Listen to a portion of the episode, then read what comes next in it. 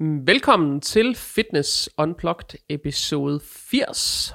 I øh, denne uges udgave af podcasten, der er det jo et øh, jubilæumsafsnit, kan man kalde det, fordi øh, vi har været i gang i 80 episoder. Det er rigtig, rigtig lang tid. Jeg har haft med min makker Jakob at gøre. Vi har knoklet med det her podcast-projekt i, gud ved ikke hvor lang tid efterhånden. Hvad, på den anden side af halvandet år, Jacob? Ja, vi er nok lige ved at ramme halvandet år. Jeg tror måske, det er der omkring i hvert fald. måske en måned mere. Ja, plus minus omkring halvandet år, men det har været vildt, det har været et fedt projekt, og, øh, og vi fortsætter med det, og øh, så arbejder vi lidt i kulissen faktisk med et andet øh, podcastprojekt, Jakob, som, Yes. øh, som vi ikke helt vil løfte sløret for endnu, men, øh, men vi arbejder på at skulle lave øh, en lille ting sammen, sammen som, øh, som værter, Ja. begge to, Yes. øh, hvor du ikke sidder og er gemt væk bagved et øh, kamerastativ og øh, et øh, mikrofonstativ, men noget, hvor vi laver det sammen. Så, øh, så det bliver spændende, det glæder mig til at løfte sløret for, øh, for jer, om, hvad, hvad det handler om. Men i øh, dag, fordi det er episode 80, og fordi at der faktisk ikke har været ret meget materiale om det her, så øh, prøvede jeg at smide sådan en øh, poll op på min øh, Instagram her i går, og spurgte folk, øh, hvad øh, vil der sådan være stemning for at lave noget omkring noget konkurrenceforberedelse? Altså, hvis man godt kunne tænke sig at stille op i en fitnesskonkurrence eller noget bodybuilding konkurrence, kunne der så være stemning for det? Jeg tror, det var sådan noget 95 eller 97 procent, der bare sådan instant svarede, det kunne være fedt. Mm. Og, øhm, og så smed jeg nogle forskellige sådan, spørgsmåls øh, ting op, hvor man kunne stille spørgsmål i forskellige retninger, og så er der bare kommet et hav af kommentarer. Så jeg tænker, det den er i hvert fald grobund for, at der er noget interesse for det her. Og i og med, at vi faktisk ikke har lavet ret meget om det, det har været meget livsstilsbetonede øh, podcasts, det har været meget livsstilsbetonede gæster, eller i hvert fald handlet meget om, hvordan man kan gøre almindelige, øh, almindelige danskere, som, øh, som mange af jer nok er, øh, stærke og sunde og seje og gode. Men, øh, men jeg kunne også godt tænke mig at lave noget om det her. Jeg har haft rigtig, rigtig øh, mange, eller mange, mange, men jeg har haft en del øh, af de her øh, bodybuildere øh, inde i podcasten, som stiller op i indland eller udland, og øh, også nogle øh, efterhånden ret store stjerner med i øh, podcasten. Og øh, jeg ved godt, at det ikke er alle, som nødvendigvis lige er så... Øh, er så bekendte med, hvem det altid er, og der er nogle gange nogen, som tænker, Nå, det var lidt irrelevant for mig, fordi jeg vidste ikke rigtig, hvem det var. Og det er nok fordi, at man ikke er en del af det her miljø. Men jeg ved også, at der er rigtig mange som hobbytræner, som faktisk er interesseret i det her konkurrencesegment, fordi det jo er en måde at udfolde sig på øh, i en eller anden form for konkurrencesetting. Øh, og det er også derfor, man ser rigtig mange almindelige danskere prøver kræfter med det her med en konkurrence på sigt. Øh, det er jo fordi, at de har brug for et eller andet mål med deres træning, ligesom der er nogen, der stiller op i crossfit, eller vægtløftning, styrkeløft, eller hvad det nu kan være, så ser man også øh, rigtig mange, der prøver kræfter med de her konkurrencer, fordi de virkelig har brug for et mål. Øh, og det er jo egentlig ikke meget anderledes, end når folk de vidderligt prøver at løbe et maraton, vel Jacob? Nope. Nope. Så det er det, vi skal snakke om i dag. Øh, Jeg har fået et hav af spørgsmål og kommentarer ind. Dem tager vi øh, hul på stille og roligt. Og så tager vi også en generel snak om det her med tilgang til det. Øh, Også hvordan er min egen tilgang til det. Så hvis du er nysgerrig på det, så lyt med her på øh, det 80. 20. afsnit af Fitness Unplugged. Jeg er som altid jeres vært, Jakob Christensen, og du kan finde mig på Facebook som Jakob Christensen, coach og personlig træner. Du kan finde mig på Instagram som byjs Christensen, og som noget helt nyt, kan du både på Facebook og på Instagram finde mig som startupmentor.dk. Øh, hjemmesiden er ikke 100% flyvende endnu, men jeg arbejder på den, og jeg er faktisk nået ret langt med den, så øh, der kommer helt sikkert noget hjemmeside på det. Men der ligger allerede noget materiale ude på mine sociale mediekanaler, og det gør der, fordi jeg jo for en lille måneds tid siden besluttede, at jeg ville bruge noget energi på at hjælpe andre små selvstændige med at opnå noget øh, succes med at drive deres forretning, øh, opnå end, øh, hvad skal man sige, opnå at blive fuld tid med det, de laver selvstændigt. Øh, jeg har primært fokuseret min energi ind i det her med fitness- og sundhedsbranchen, så jeg har allerede øh, adskillige personlige trænere, coaches, øh, konkurrencecoaches, Øhm, jeg har sådan nogle, øh, sådan nogle vanecoaches. Jeg har fået henvendelser fra folk, der laver sådan noget live coaching, fra kunstnere. Jeg har en malermester for eksempel. Jeg har sådan alle mulige forskellige øh, brancher ind under øh, huden. Og, øh, og det er super spændende at arbejde med. Så øh, hvis der sidder nogen af jer derude, som egentlig har en drøm i maven om at blive selvstændige, så er I mere end velkommen til at tjekke det ud. Og I er også velkomne til bare at gå direkte derind og sende mig en direkte besked, hvis der er et eller andet, I gerne vil spørge om i det henseende med, med hvad hedder det, det her projekt med Startup Mentor. Så, øh, så det var sådan bare lige et plok for det. Men øh, ellers, Jakob, så tror jeg, jeg vil hoppe til, til dagens afsnit. Jakob, yes. øh, hvor øh, finder man egentlig dig hen, hvis man synes, at det kunne være spændende at følge dig dit video-redigerings-lydarbejde? Jamen, det er jo bare gladjakob.dk eller gladjakob Instagram. Fedt, sejt. Ja, så er der styr på det. Super, og tak for det. Um, Et velbekom. Uh, nu, uh, nu har du jo hjulpet mig med at producere den her podcast i kunne ved ikke hvor lang tid, yes. så nu fik du et shameless plug her yes. i et jubilæumsafsnit, så håber jeg, at der er rigtig mange af jer, der bare går ind og stalker Jakob, fordi han, jeg ved, han er vild med det, når der kommer fremmed ind og kigger. Helt sikkert. Hvad hedder det? Jeg tænkte i dag, kunne vi starte med, nu er det jo konkurrenceprep, øh, og det er jo en, altså, bodybuilding er jo niche inden for og Helt træning. Sikkert. Ja. Øh, men du er jo selv stor fan af det, og selv stillet op. Så det er jo måske meget, øh, altså sådan, at starte fra starten af aktie. Hvad hedder det? Ja, hvad tænker du på med at starte fra starten af? Med hensyn til, du, start, du sagde jo det der med, at mange gør det, øh, også folk, der egentlig bare gør det, øh, træner som hobby ja. de, de på sigt siger, mit, jeg har ikke noget mål, mit mål det bliver bare at prøve at stille op. Eller prøve sådan at stille op, ja. ja. Øhm, og din motivation for det, hvor kom, var det en nysgerrighed af at prøve øh, at stille op, eller sådan, vil du se, hvad der skete med kroppen, vil du bare teste dig selv, eller hvad, hvad vil, hvorfor gjorde du det dengang? Jeg tror jo egentlig lidt, den der del, har vi måske sådan lidt perifært været omkring. Ja, men ikke øhm, måske helt Jeg i... kan ikke rigtig huske, hvad afsnit det var i, om det var det der øh, måske afsnit. afsnit, der vi Måske det sammen. der særafsnit, en mm. snak med, det kan jeg faktisk ikke helt huske, men, øhm, men, men min interesse for det... Øhm, Ja, det er et godt spørgsmål. Altså nu har jeg jo altid været interesseret i den der, den, hele den der sådan bodybuilding scene. Jeg har jo altid set træningsvideoerne. Øh, jeg har altid skaffet de der øh, DVD'er, trænings-DVD'er, der kom ud for at mm. se, hvordan træner de her gutter og sidder og sluger det fuldstændig råt.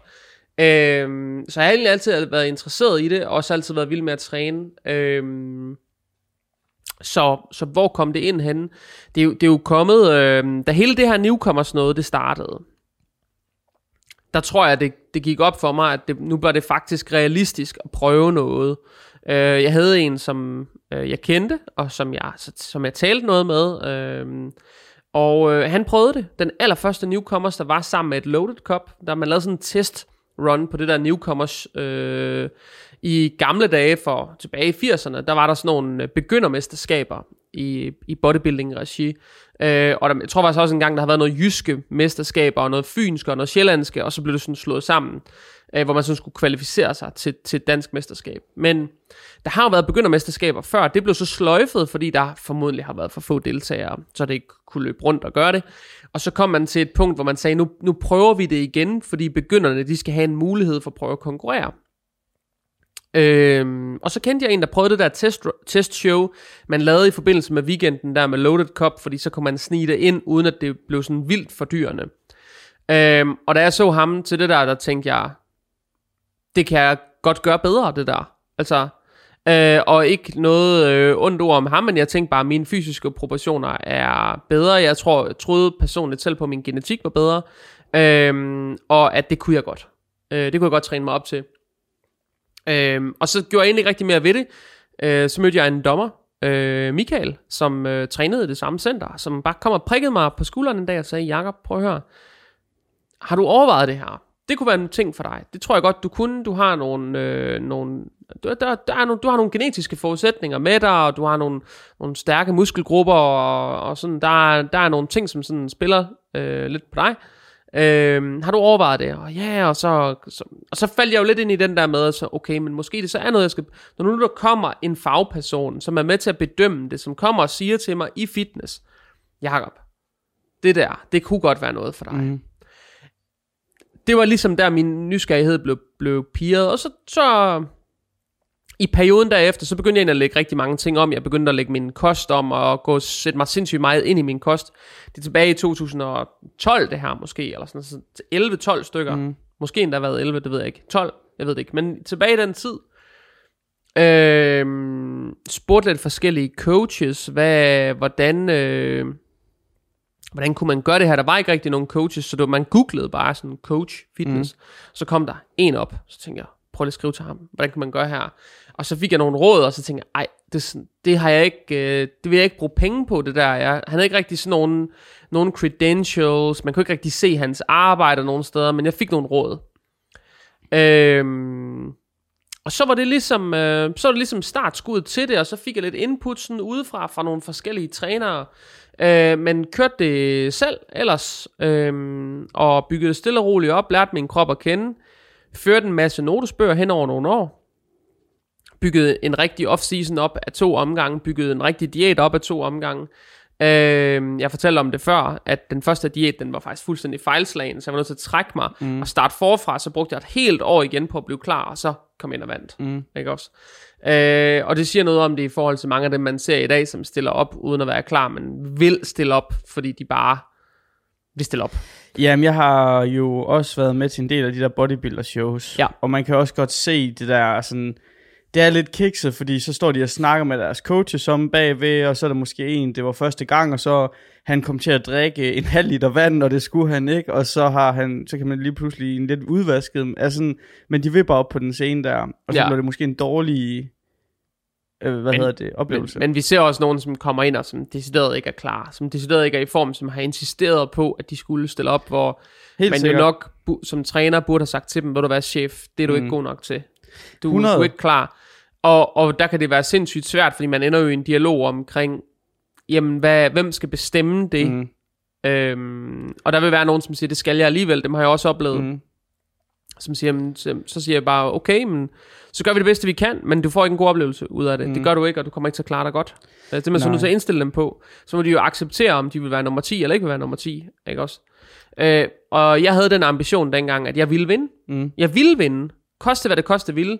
Øh, jeg kan huske min, øh, mit ambitionsniveau, inden jeg stillede op første gang, det var, at det år ville jeg forsøge at vinde begyndermesterskaberne, vinde DM, og øh, komme med til nordisk mesterskab. Det var, sådan, det var min målsætning det år. Det var og, meget øh, ambition for første gang. Ja, det fandt jeg så ud af mit ambitionsniveau. Det var ret højt. Men det hjalp mig, det der med at have et højt ambitionsniveau, mm. fordi det drev mig virkelig, virkelig, virkelig hårdt til at sige, okay, du skal med gå all in på det her. Du er nødt til at gøre tingene rigtigt. Øhm, og jeg gjorde det jo fuldstændig egenhændigt, og jeg lavede bare alle fejlene i bogen den, mm. den første gang der, men jeg vandt alligevel. Hvor det var sådan, hvor jeg tænkte, okay, men hvis jeg, kan, hvis jeg kan lave alle fejlene og stadig vinde, hvad sker der så, hvis jeg gør alting rigtigt? Mm. Og så begyndte jeg at fintune tingene, men, men øh, det blev for lang en diæt, og så jeg tror, jeg vandt det der begyndermesterskab. Til DM blev jeg nummer 5 eller sådan noget, og det gjorde jeg, jeg tror jeg til forbedømmelser var nummer 2 eller 3, og da vi så nåede til finalerne, så var, det bare, så var jeg bare fuldstændig flad, og der var bare ikke mere at give af, og så tror jeg, jeg endte på en femteplads eller sådan noget. Det var, mm. noget, det var en rigtig lortoplevelse, det der DM.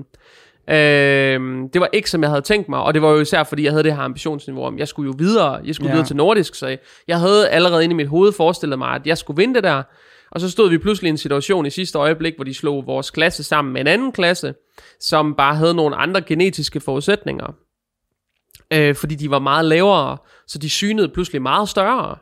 Øh, men jeg var den, der rangerede bedst i min egen klasse, tror jeg.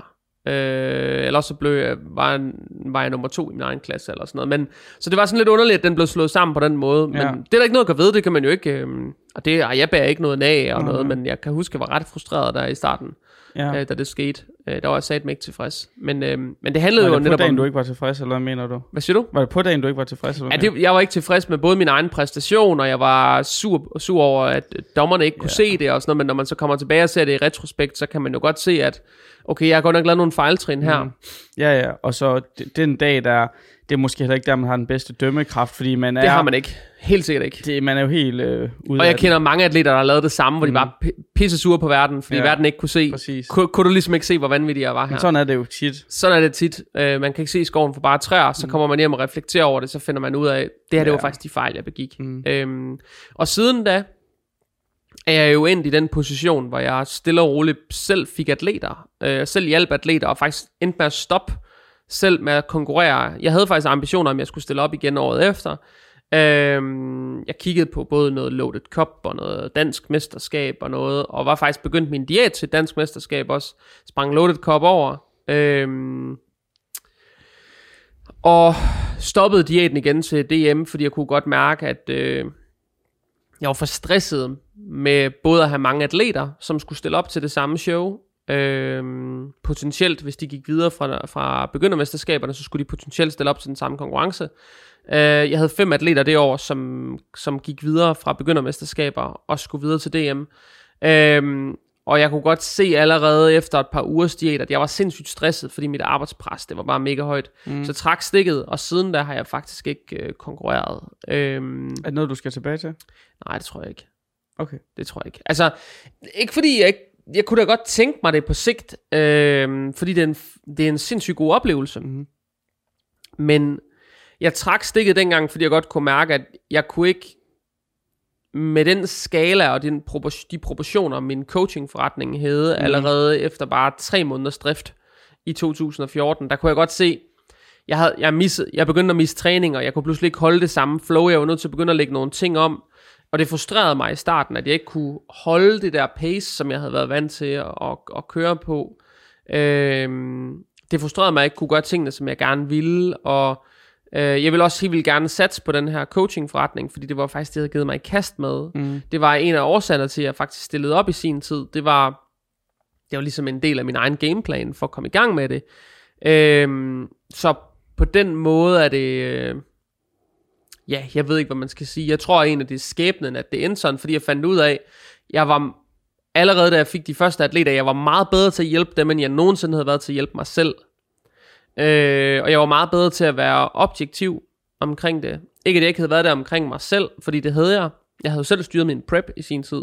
Så, øh, og det ser man faktisk ikke ret tit, nogen der styrer deres prep selv og går ind og vinder et begyndermesterskab. Så det ser man ikke ret tit. Nej. Øh, men, øh,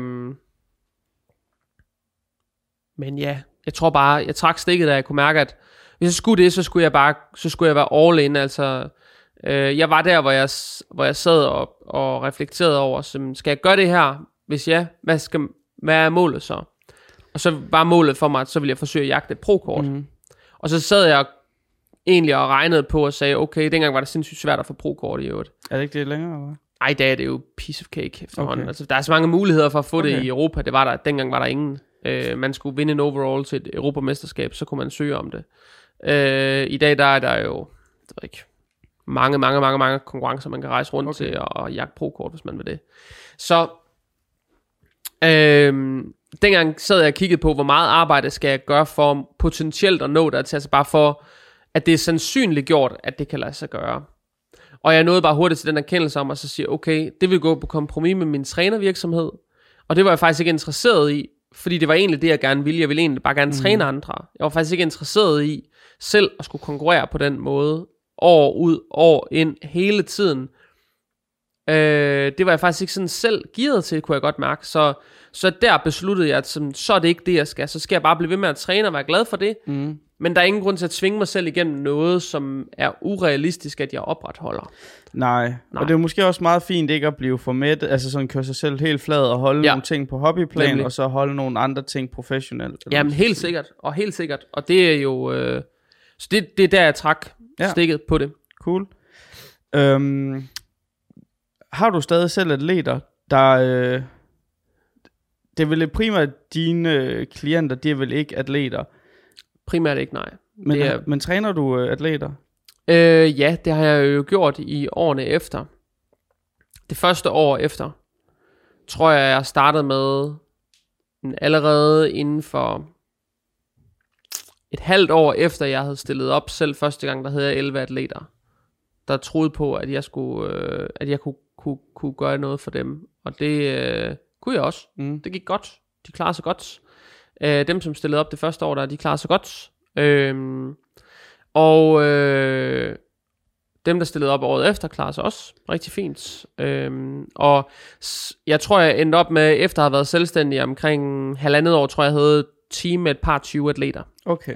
Og siden da, så er det droslet stille og roligt ned. Det er også meget, altså nu kan der være andre, der har mange atleter og sådan noget, men 20, og hvis du skulle med til stævne med alle sammen og sådan noget. Altså det, der blev det min meget... udfordring med det, det var, at jeg kunne godt se, jeg arbejder sindssygt mange timer. Jeg får mm. meget, meget, meget lidt kredit for det.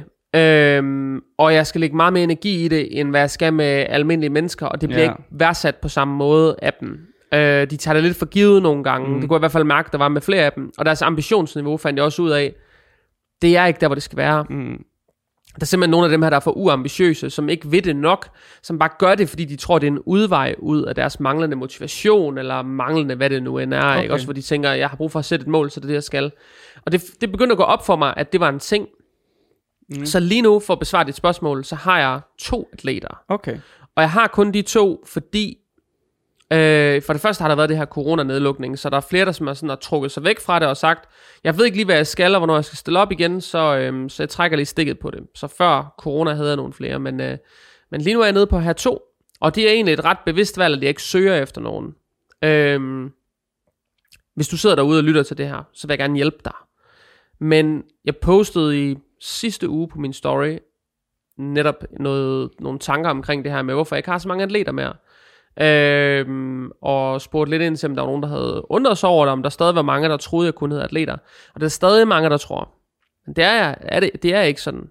Øhm, og det er det ikke af den årsag, at jeg har brændt nallerne med rigtig, rigtig, rigtig mange, som kræver rigtig meget af min tid, men som ikke ved det nok. Mm. Som simpelthen ikke ved det nok, som ikke går all in, som ikke, som, som ikke er, i, som ikke er, øh, hvad skal man sige, coachable, altså mm. som som ikke er interesseret i at gøre det, der virkelig skal til, ja. og gøre de ting, der skal til, og arbejde på det niveau, der skal arbejdes, øh, som, som ikke er villige til at stå distancen vidderligt, ja. øh, som ikke er villige til at, at, at træne, som man beder dem om, som ikke vil træne lige så hårdt, som man beder dem om, som ikke vil skabe den mængde progression, man beder dem om, som ikke vil, altså, som, som bare... Øh, er for Som tjusker lidt igennem tingene, ja, okay. ikke? Og så, som ja. ikke gider at levere varen, og hvor jeg har det sådan, hvis ikke du vil levere varen over for mig 100%, så jeg ønsker jeg heller ikke at levere varen 100% over for dig.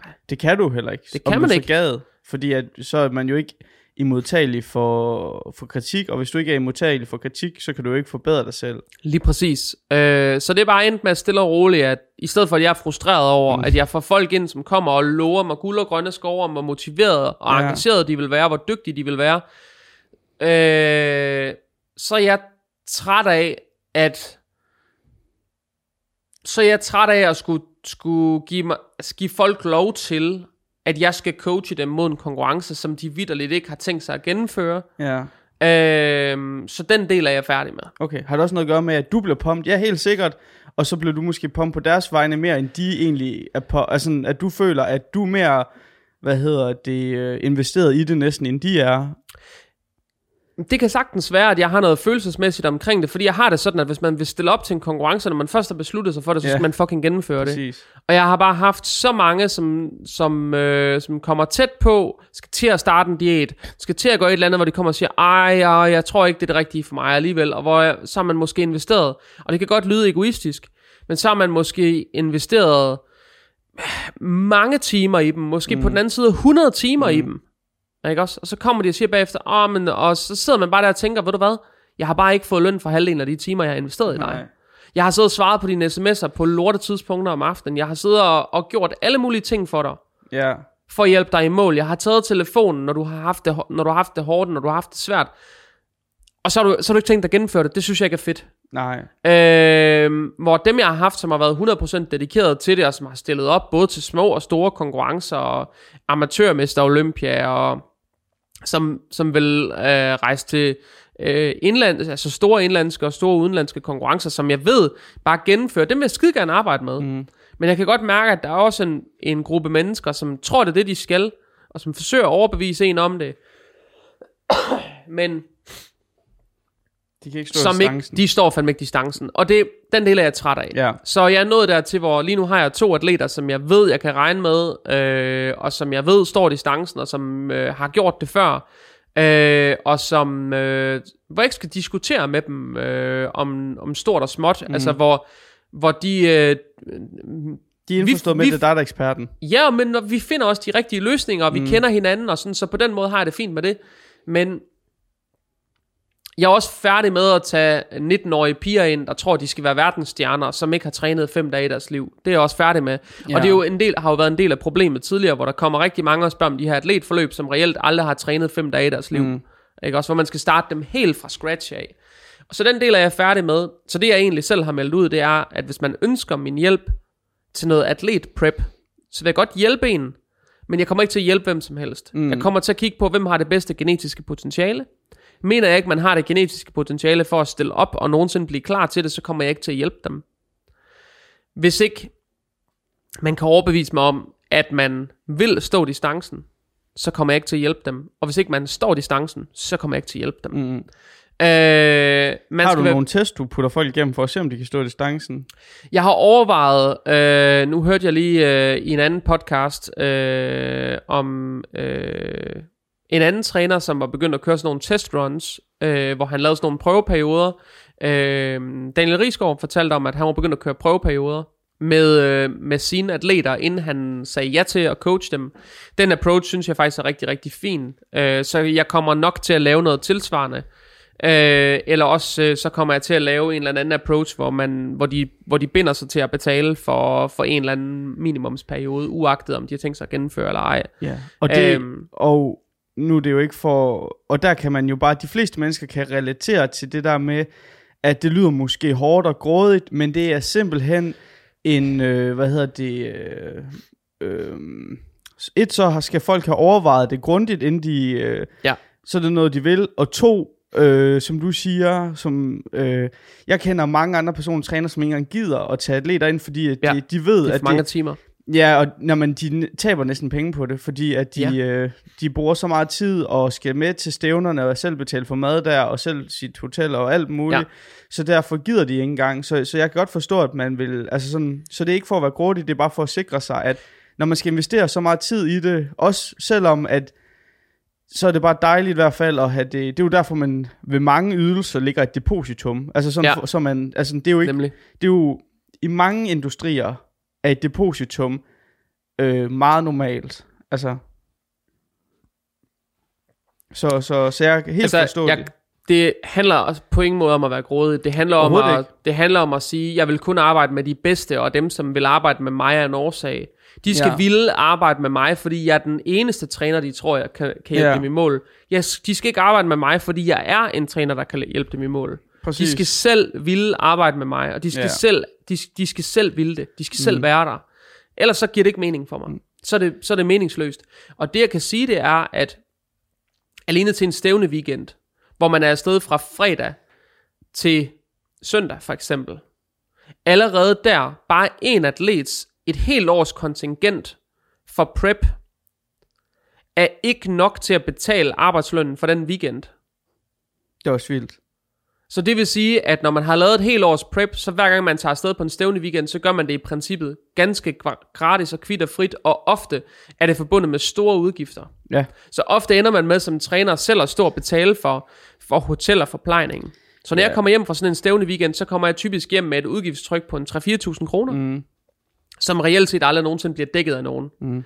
Så, så jeg er der med det, hvor jeg, jeg kommer ikke til at gøre det her, fordi jeg, jeg har spildt så mange penge og så mange ressourcer mm. på at hjælpe nogen, som alligevel ikke er villige til at stå distancen. Mm. Og det, det lyder grådigt, og det lyder hårdt, men det er facts, og det er sådan, det er.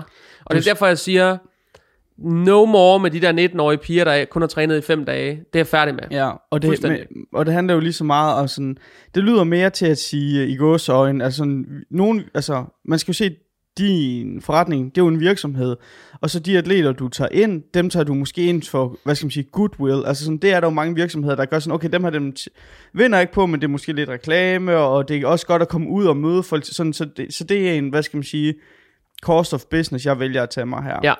Øh, men, men når det så er sagt, så, så er det jo også bare, hvad hedder det, øh, det er jo færre altså sådan, at, at melde ud, og der er jo ikke noget, som sagt, ondt i det. På ingen måde, på ingen måde, men det er simpelthen bare for at sige, at, som jeg siger, et års kontingent for en ja, ja, atlet. Præcis. Sådan en stævne weekend der, fra fredag mm. eftermiddag mm. til søndag aften en atlets kontingent er ikke mm. engang nok til at dække lønnen for den weekend. Mm. Så man går, man, går, man går hjem fra sådan en weekend, plus man har haft et udgiftstryk oveni, mm. som det giver, ikke, det giver ikke mening, og derfor giver det heller ikke mening at spille, og det er derfor jeg siger, jeg taler lidt om det også med mm. at spille ressourcer, fordi jeg har brugt så meget energi gennem årene på at træne folk, på at lære dem alle finesserne, på at fintune deres diæter, på at sidde og rette deres diæter 3-4-5 gange om ugen.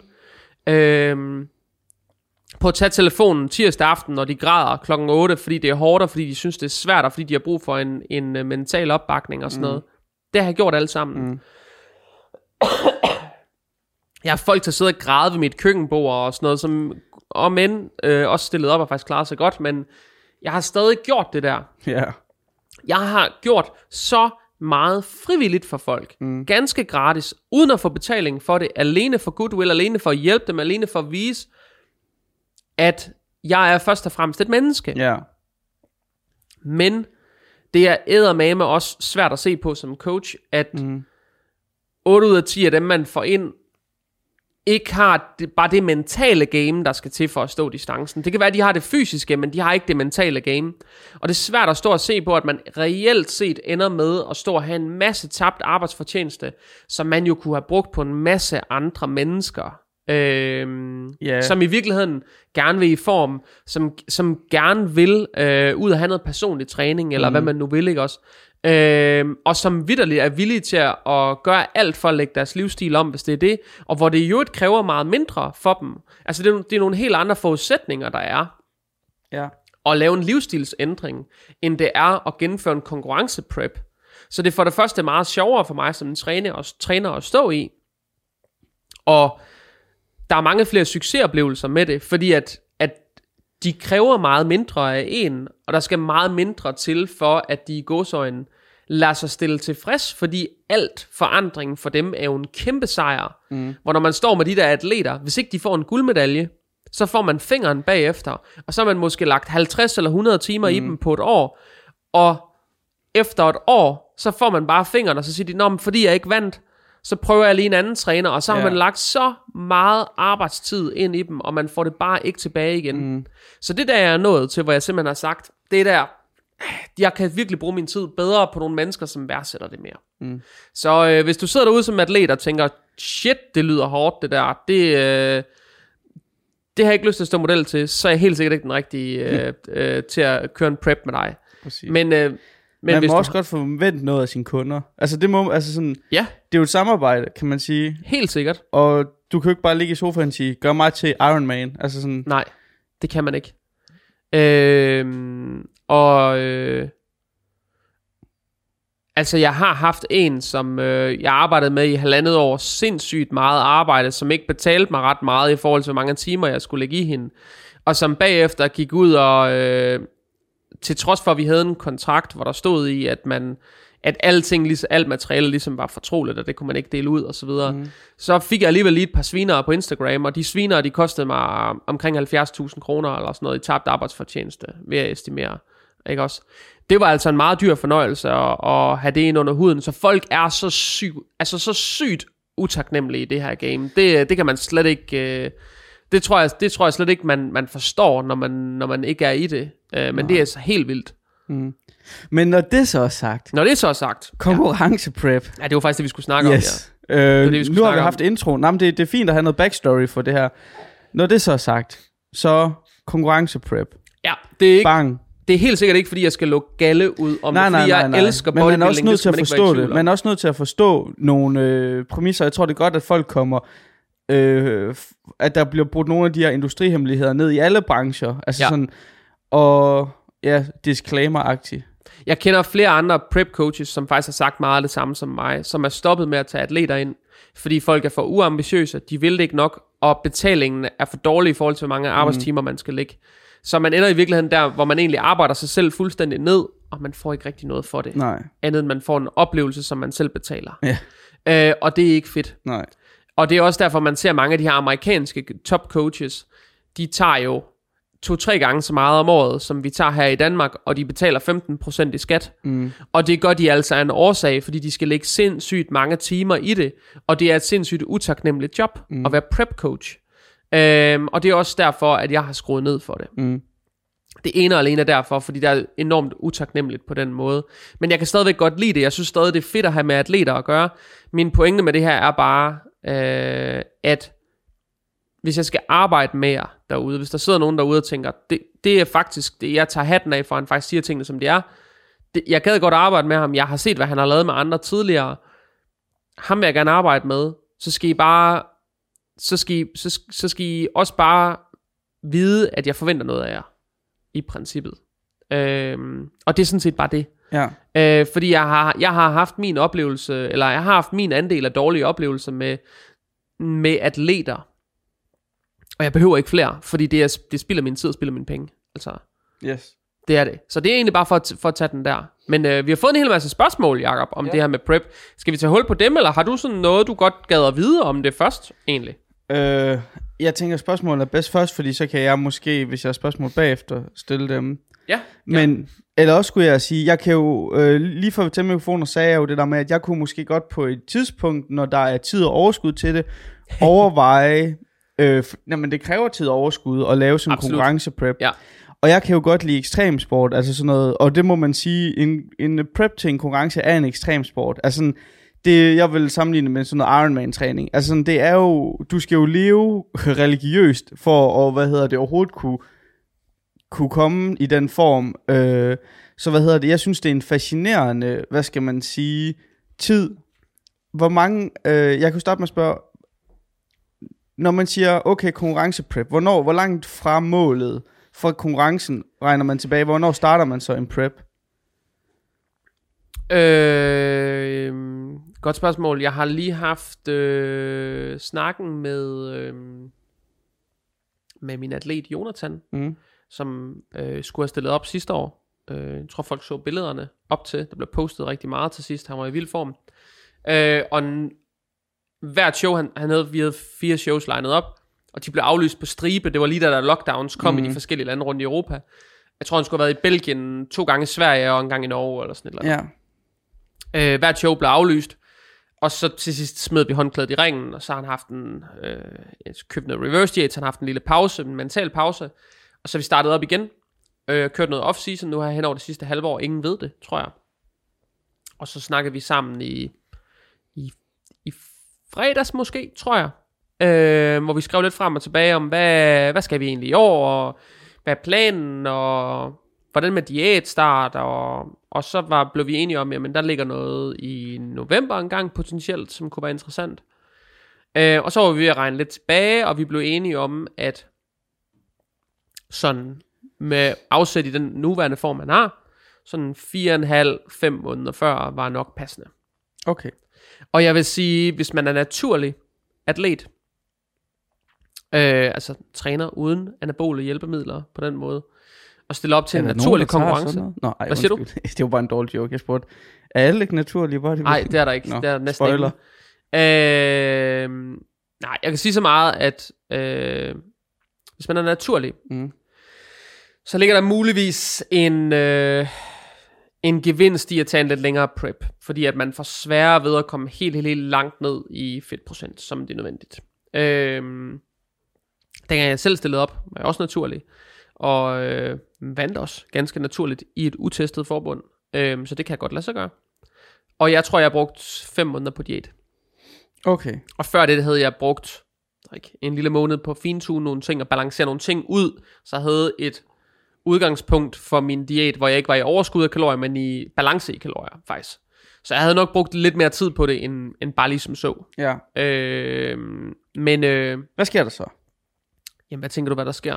Jamen, øh, Tænker du, om det er sådan er faseopdelt, ja, og er hvad man sådan, gør, eller... begynder man så at sige, nu skal du bare æde og træne så meget, som du overhovedet kan de næste tre måneder, og så de to sidste skal du tabe dig alt, hvad du kan? Eller hvordan Nej, så når jeg snakker om prep, så snakker jeg om diætstart. Ja, Okay. okay. Så starter diæten der, det vil sige forud for det, så skal man faktisk være klar. okay. Så man være klar til at starte diæt, og det vil sige, at før det, der har man jo været igennem al den muskelopbygningsfase, man har haft behov for, for faktisk mm. at nå den, de fysiske proportioner, der skal til, grundlæggende inden en diætstart. Er der en tommelfingerregel for, hvornår du har nok muskelmasse og sådan noget? Kommer nok an på, hvad man skal stille op i, men jeg har tidligere sagt til folk, som for eksempel ville stille op i sådan noget mænds fysik, som er den mindste klasse. Er det det der, hvor øh, at man ikke er så... Man ser lidt... Altså sådan, hvor du ikke er sådan kæmpe, eller hvad? Ja, det er det der, den der badeshorts-klasse. Ja, faktisk okay. det, jeg selv har stillet op i i sin tid. Øhm, der har jeg tidligere sagt til mine atleter, i starten, da det kom frem, der sagde jeg til dem, at øh, for at klare sig godt til et begyndermesterskab, så skal man stå konkurrenceklar med minimum højde minus 100 i vægt. Højde minus 100. Okay. Så hvis man er en meter 80, så skal man som et minimum veje 80 kilo fuldstændig hakket, før man begynder at karpe op. Altså okay. skruet hele bunden. Så vil man stå som en af de sådan, større gutter i klassen, da de startede okay. der i 2014-15 stykker. Øh, sidenhen er det jo, har de jo fået lov til at vokse lidt og blive lidt større. Jeg tror, hvis det var en, en naturlig utest, eller en naturlig testet konkurrence, altså det DFNA, vi for eksempel har herhjemme, så tror jeg faktisk, jeg vil bruge de samme guidelines og sige, noget nær højde minus 100, når du er i form, det er nok, det er nok en, en, et fornuftigt udgangspunkt for en mænds fysik.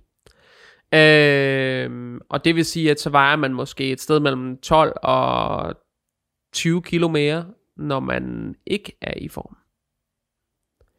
Øh, og hvis det er i et øh, utestet forbund, som DBFF for eksempel, eller NPC Worldwide, eller hvad det nu er, så vil jeg nok sige, at man skal forvente, at man skal, øh, man skal kunne stå scene klar med højde minus 100 plus et sted mellem 3 og 5.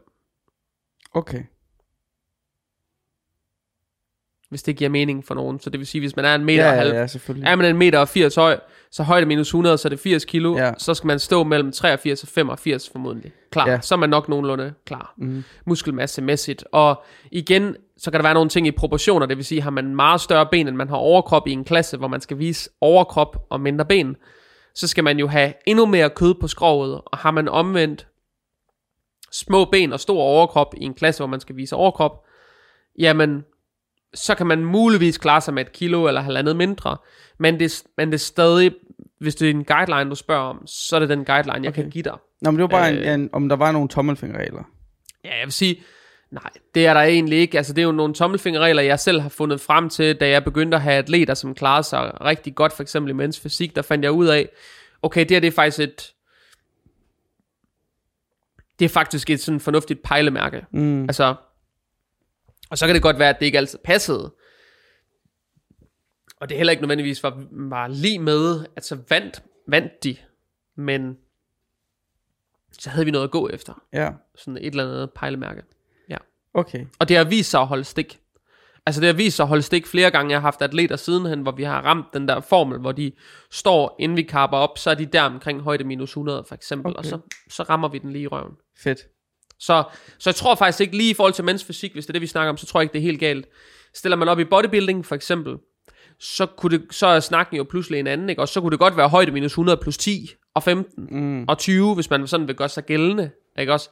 Og, og være et freak show, men man vil jo også se nogen, der er meget, meget, meget lettere, som stadig klarer sig godt, fordi det handler jo i høj grad om, hvem man står ved siden af, så man kan jo ikke bare sige det på den her måde, at man skal, at det er højde minus 100 plus 10. Mm. Sådan kan man jo ikke bare sige nu har vi kridtet sådan de her tommelfingerregler op omkring, hvor man starter sin prep. Hvad så med selve preppen? Hvordan foregår det? Altså det hele, ja, temaet af afsnit, der handler om. Ja, den er tændt. Nå, lad os, skal vi starte forfra? Skal ah, nej, bare... det er fint. Okay. Jeg skulle bare lige være sikker jeg, jeg, på. Jeg klipper bare lige øh, lidt i det her, tror ja, jeg. det er fint. Okay. Nej, det, det går nok. Det, nu vil lige holde en lille pause. Jeg skulle lige øh, pusse næse. Jeg er simpelthen så forkølet. Så øh, det tror jeg også, man kan høre. Jeg tror, man, jeg tror, det, det lyder en lille slemt. smule nasal. Ja, lidt, men, øh, men det er ikke så slemt. Nej, det håber jeg heller ikke. Ja, det er ved at være over, men øh, indimellem så stopper alting lige til. Så vi tog lige en lille break.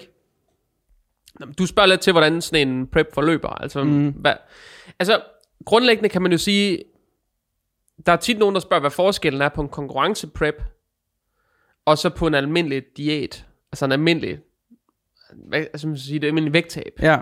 Ikke? I bund og grund er forskellen jo ikke så helt fantastisk stor.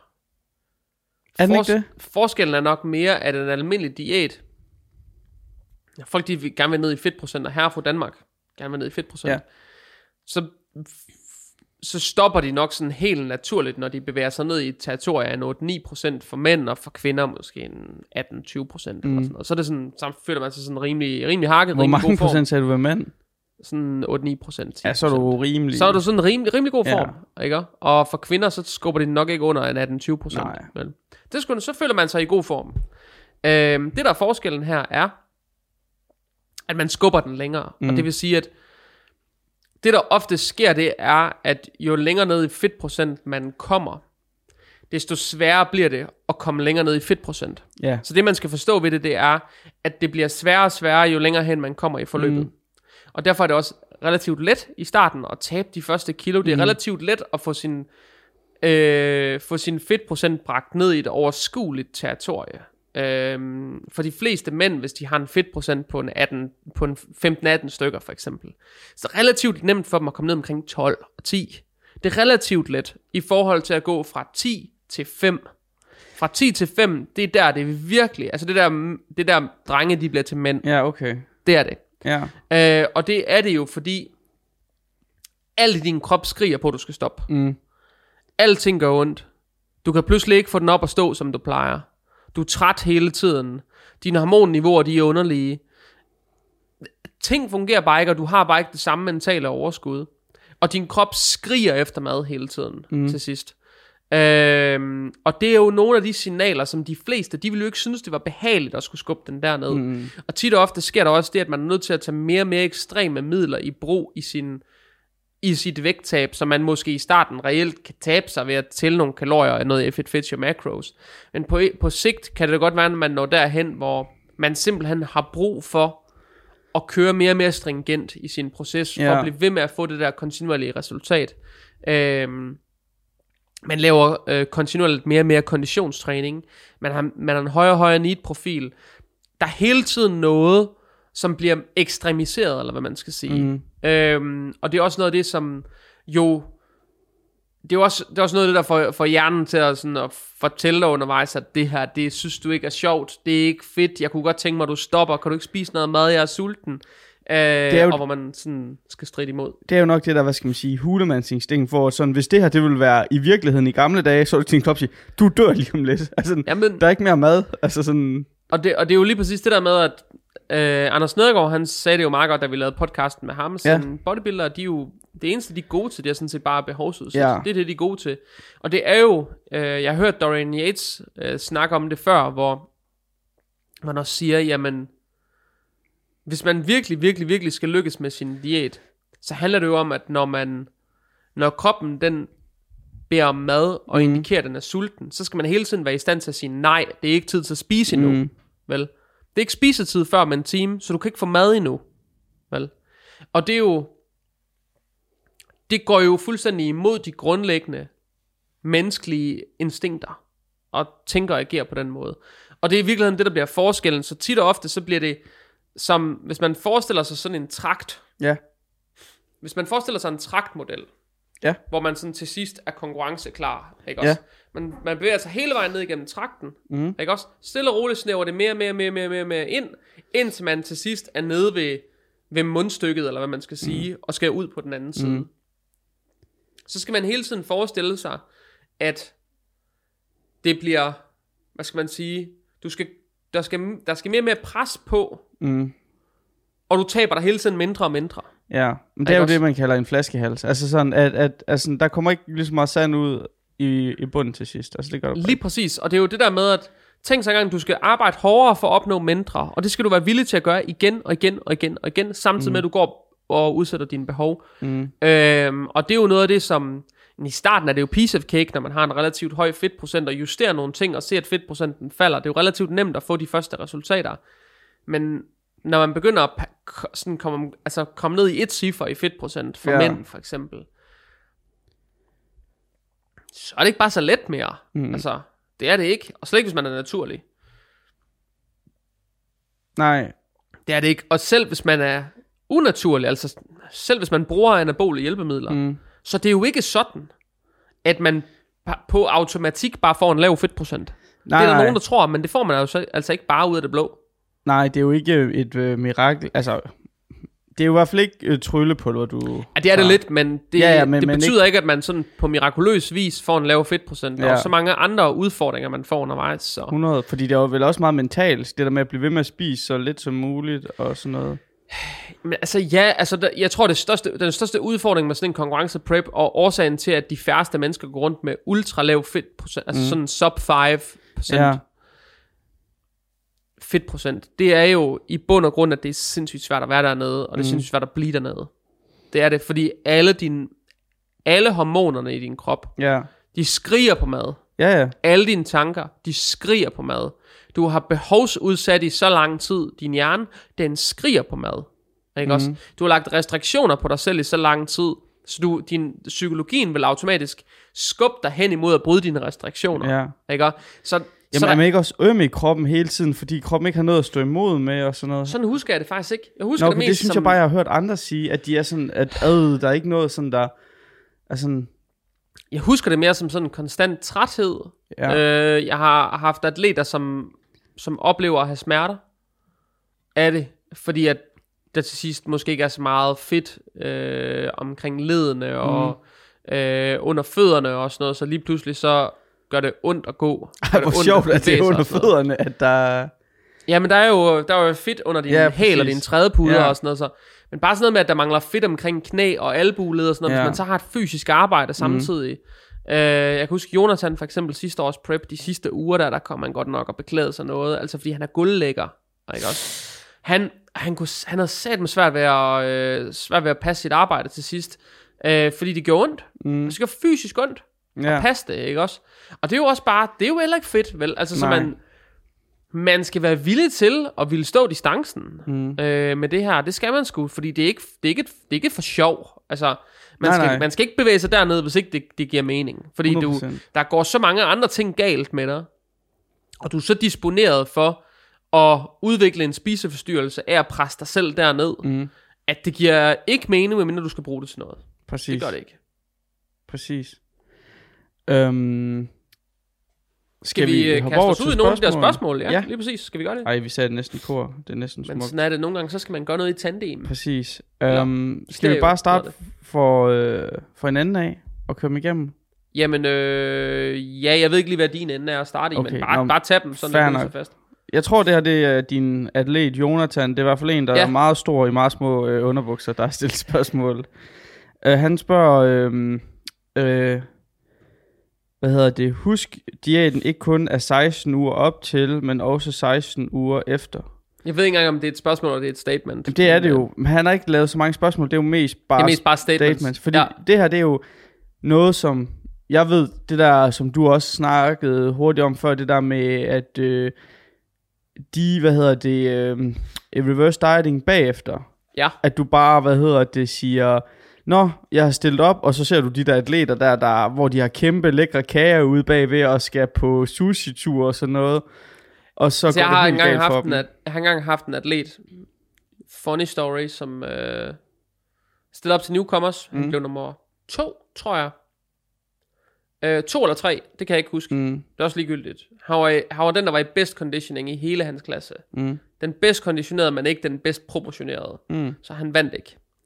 Uh, men suveræn bedste conditioning i klassen. No questions asked. Og det var hans første gang. Og jeg havde coachet ham, han boede i Spanien.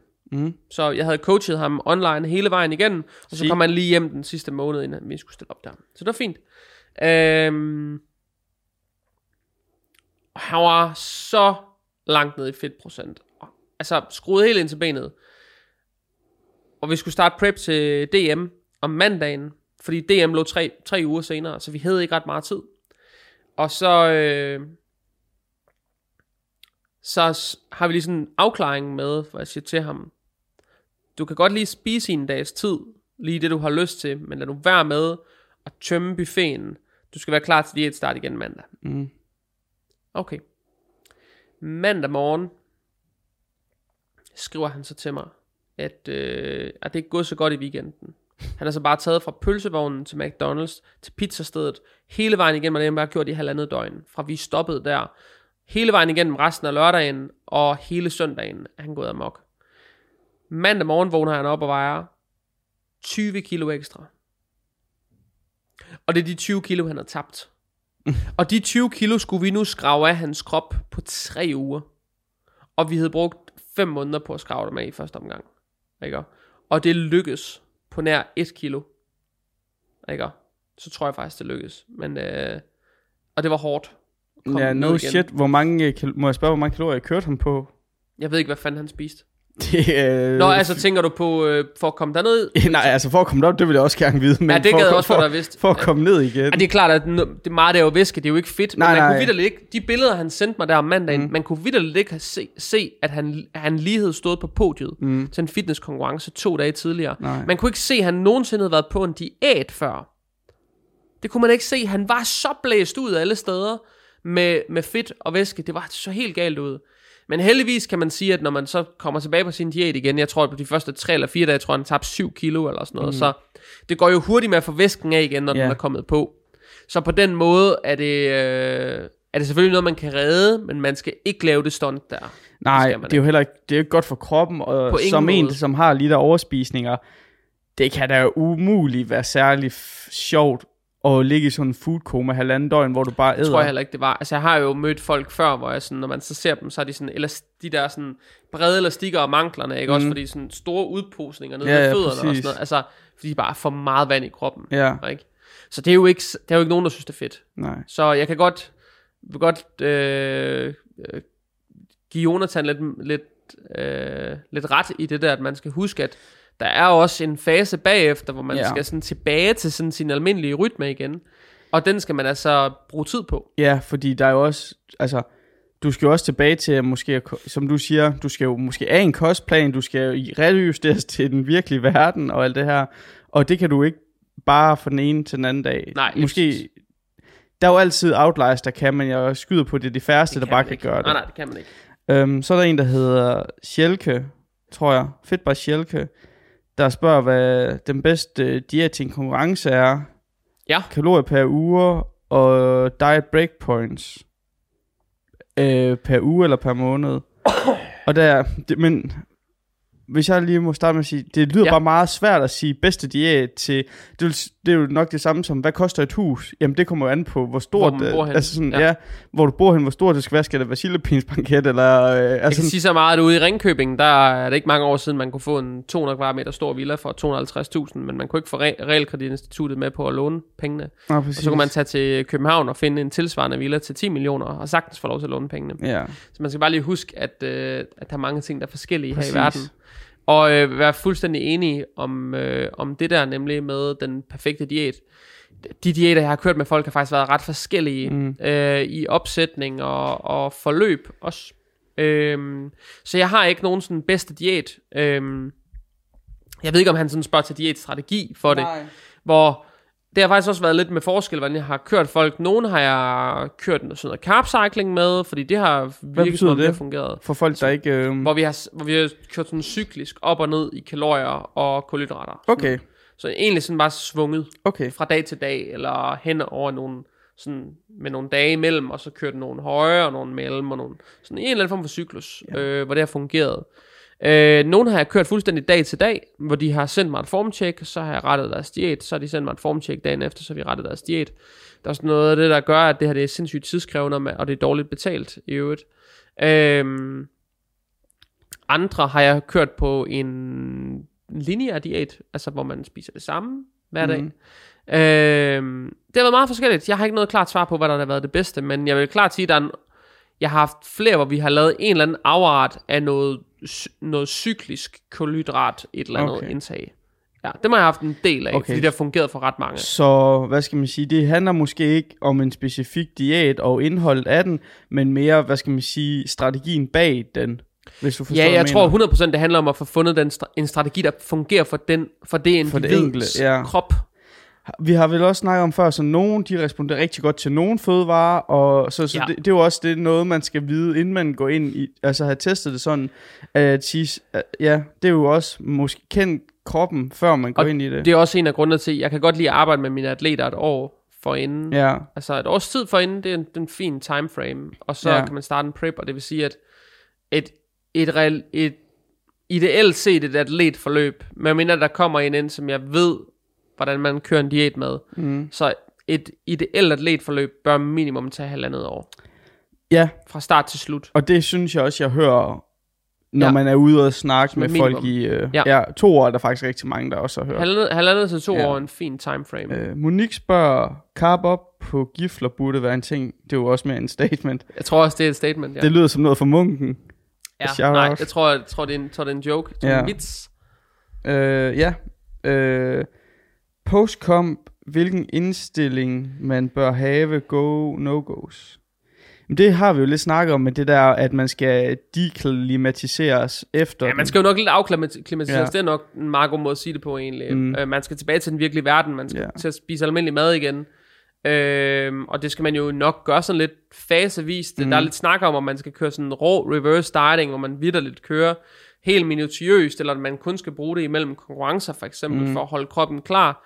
Eller man skal sørge for at komme hurtigere op i kalorier. Øh, hvor jeg tror, der kan være for og imod, afhængig af, hvad, hvad der skal ske efterfølgende. Øh, men for de fleste handler det nok om noget afklimatisering og en eller anden gradvis optrap, optrapning i kalorier. Om den så er hurtigere eller langsommere, så tror jeg, det handler om, at der er en gradvis optrapning i kalorier. Mm. En gradvis udtrapning af noget af ekstra konditionstræning og need og hvad man nu ellers har haft. Mm. Og så en eller anden øh, tilpasning af af ens træningskapacitet, øh, altså hvor meget har man trænet per uge, og nogle gange ser man det der med, at folk de måske træner en dag eller to ekstra op til en konkurrence, fordi de er meget mere all in, ja. og man så efterfølgende er nødt til at sige til dem, hvad jeg synes, du skal tage nogle ekstra hviledage her, lad os lægge fokus over på at få noget styrke på kroppen igen, og så videre, ja, måske. så, så vægtene kommer tilbage i centret. Ja, ja, præcis. Ja.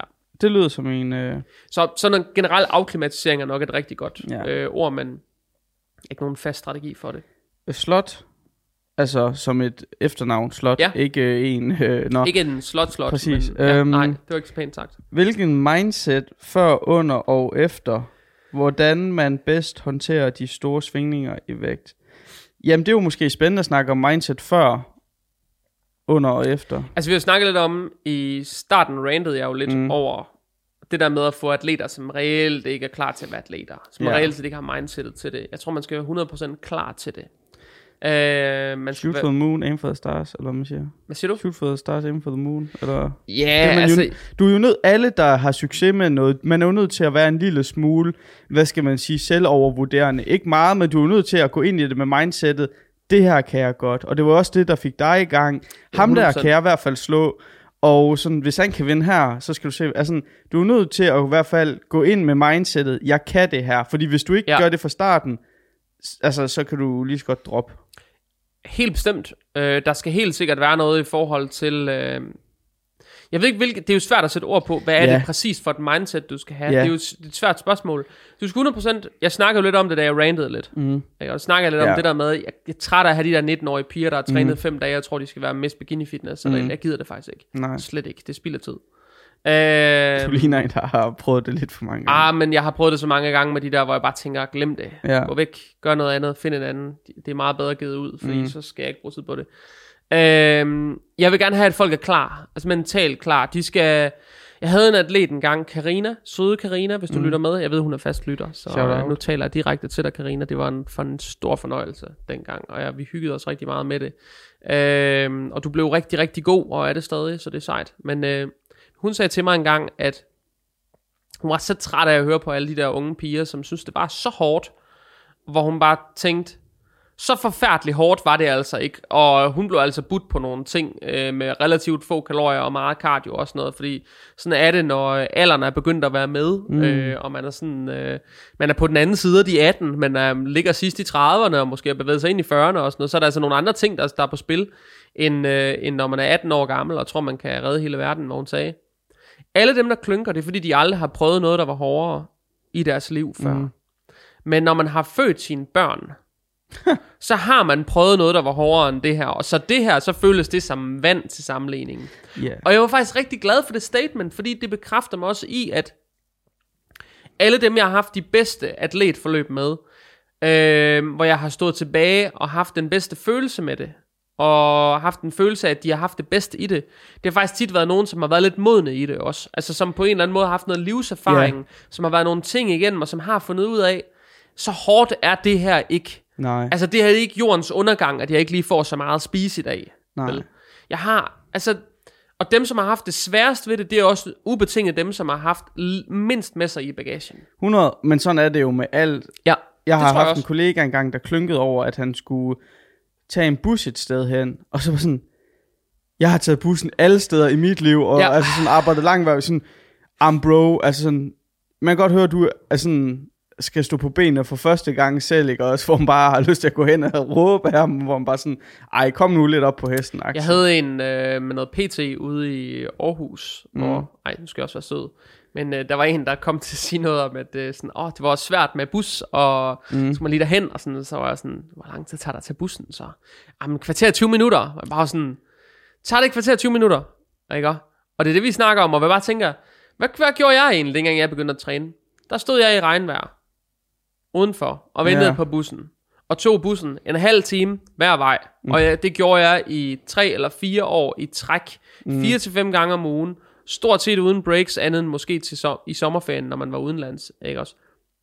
Jeg gjorde det fuldstændig uden at blinke. Jeg var iskold over for det der. Jeg satte mig bare ind bagerst i bussen, lyttede til min MP3-afspiller. Det var før der var mobiltelefoner, som var seje, der kunne spille musik. Øhm, og så sad man sådan, det er bare der givet sig selv op. Og jeg husker det faktisk som en super fin tid. Ja. Altså, det er der ikke noget galt med. Så nogle gange så skal man passe på, at man ikke gør de mindste udfordringer til de største problemer i ens liv. Ja. God, øh, godt Altså det Quote. tror jeg.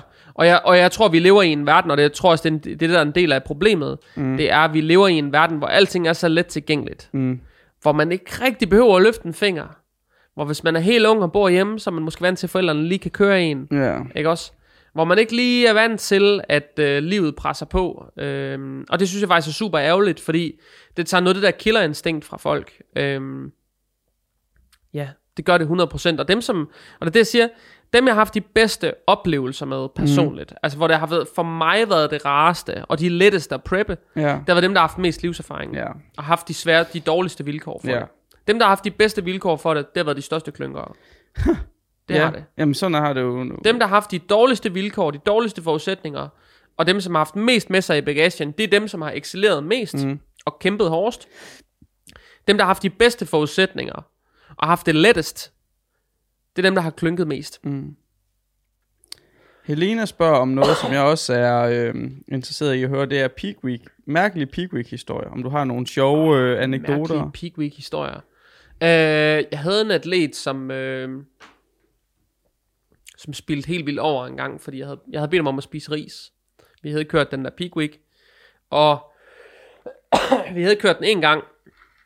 Det var gået rigtig godt. Øh, end på podiet tre uger senere, så skulle vi så, stod vi så til, til dansk mesterskab og skulle prøve igen. Og øh, der har han så valgt at tage alle sine ris, og vi kappede altså op, han var en stor fyr, så vi kappede op på, øh, vi kappede op på sådan 800-900 gram kulhydrat om dagen. Han var en stor fyr. Det har han så valgt at bytte ud med pastaskruer, fuldkorns pastaskruer. Og jeg havde udtrykkeligt gangen før sagt til ham, at det skulle være hvide ris. Mm. Det er dem, vi kapper op på. Der har han taget brun ris. Der havde jeg været nødt til at sige ham, hallo chef, det er fint nok, det er gået godt den her gang, men kør nu hvide ris, mm. de er hurtigt ind, hurtigt ud af systemet, ikke også? Og de er let at fordøje. Den her gang har han så taget fuldkorns pastaskruer, og det fortæller han mig ikke. Han har dem, jeg ser ikke, jeg ser ham aldrig spise. Mm. Jeg kigger heller ikke instinktivt ned i hans madkasse, han havde sådan en stor køletask, der var sat til sådan en stik på hans hotelværelse, ikke også? Jeg kiggede ikke ned, jeg åbnede ikke låget og kiggede ned. Det tænkte jeg ikke over at gøre. Fordi jeg gik ud fra, når vi havde en aftale... Ja, man må antage, at han overholder aftalerne. Lige præcis, fordi han bærer jo om min hjælp. Mm. Men det gjorde han ikke. Han har taget pastaskruer, og det har han så spist i tre dage i træk. Og han havde jo sjovt nok ikke fået vand nok til alt det der gluten og det der pasta, som lå og arbejdede nede i tarmene på ham. Og han kunne ikke forstå, så vågnede han op om morgenen der inden show og skrev sådan, øh, sådan min ankler svulmede op, og sådan, han havde lidt hævelse og sådan noget, var jo nødt til sådan, Nå, men, så, prøv lidt, du er nødt til at drikke noget væske. Ikke? Og så er det nok, fordi du har fået lidt for lidt væske. Okay. Så hjalp det, så dæmpede det, så blev kroppen normal. Så tænkte jeg, okay, så er det fint, så kører vi videre. Så spiser du bare efter planen, skrev jeg bare til ham. Så mødte jeg ham nede backstage. Og først nede backstage, så jeg, hvad han spiste. Mm. Og så kigger jeg på ham og siger, har du spist det der hele weekenden? Ja, det hed han. Og der var han bare begyndt at hæve op. Ikke? Fordi hans tarme, de var fuldstændig stoppet mm. af det der gluten. Og øh, de var begyndt at trække vandet ud af musklerne på ham. Stille og roligt. Og man kunne ikke sådan, han så stadig sådan hakket ud, men det var ikke sådan slemt.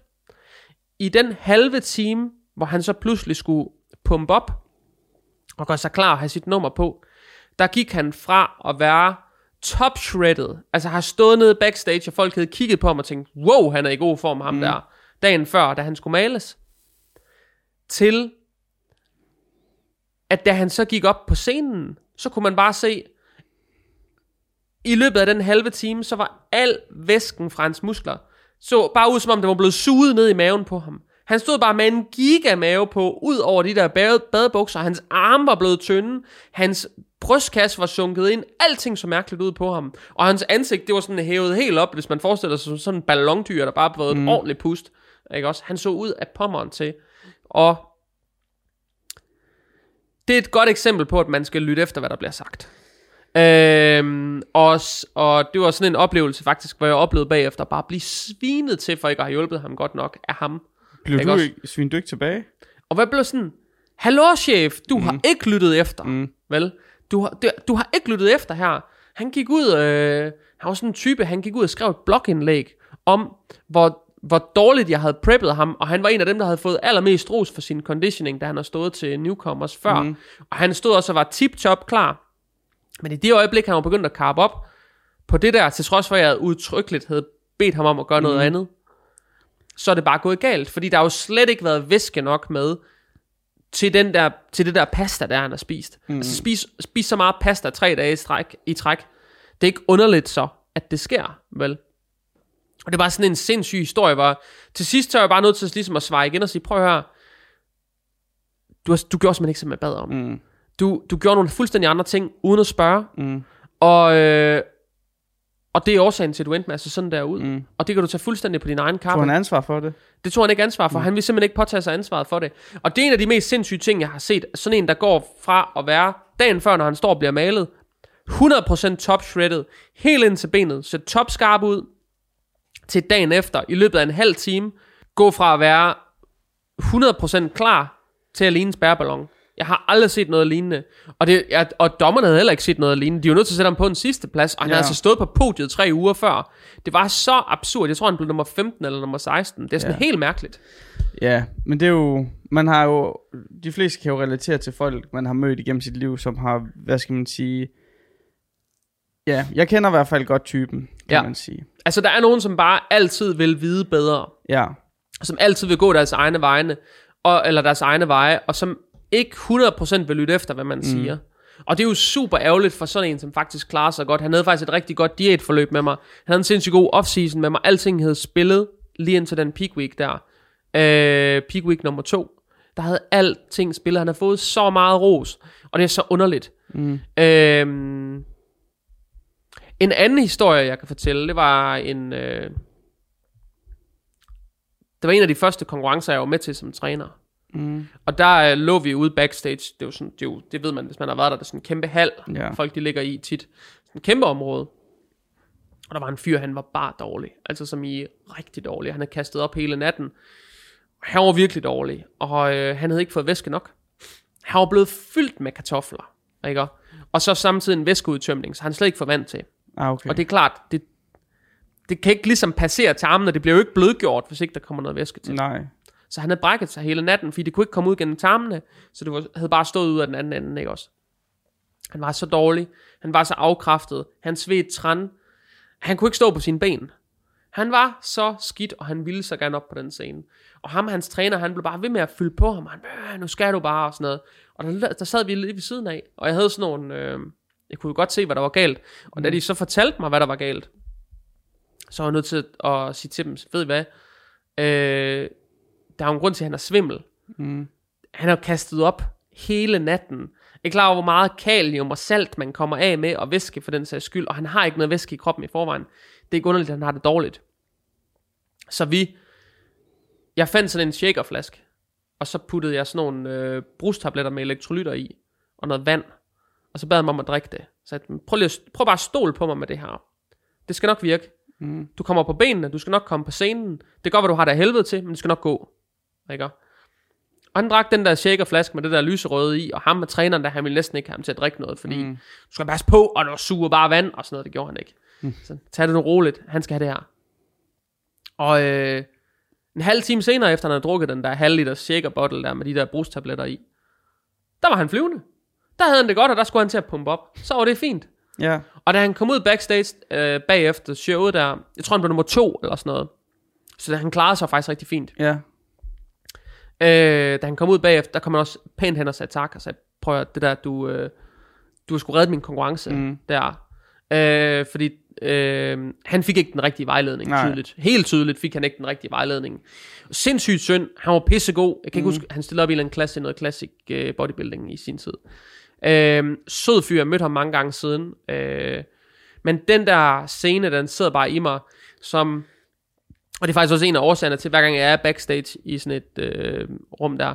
Jeg har altid sådan nogle brustabletter med mig. Mm. Altid, fordi der ligger altid en eller anden et eller andet sted, som har fået en for hård væskeudtømning, og som ja. har det lidt for hårdt, og som har det rigtig dårligt. Mm. Som er virkelig dårligt, og som vidderligt nok ikke får lov til at gå på scenen, fordi de kan stå på deres ben. Mm. Så er det altså rart at have sådan en tablet, man lige kan ja. Hvad hedder det? Kan du komme med sådan øh, fem gode råd til en konkurrenceprep? Ja, det tror jeg faktisk også, der er en, der har spurgt om, om der er sådan nogle gode råd ja. sådan, at tage med sig. Øh, er der ikke det? Jo, det, jo, noget af den stil, det var nemlig derfor, jeg lige... Øh... Øh, jamen, jeg ved ikke, om jeg kan komme med fem gode råd. Jeg tror, det første gode råd, det er, find en træner, der vil arbejde lige så hårdt, som du selv vil. Det tror jeg er et godt råd.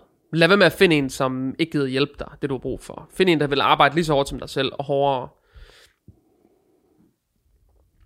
Øh, lyt til, hvad der bliver sagt. Det er okay at stille spørgsmål til din træner. Det er helt okay at være kritisk.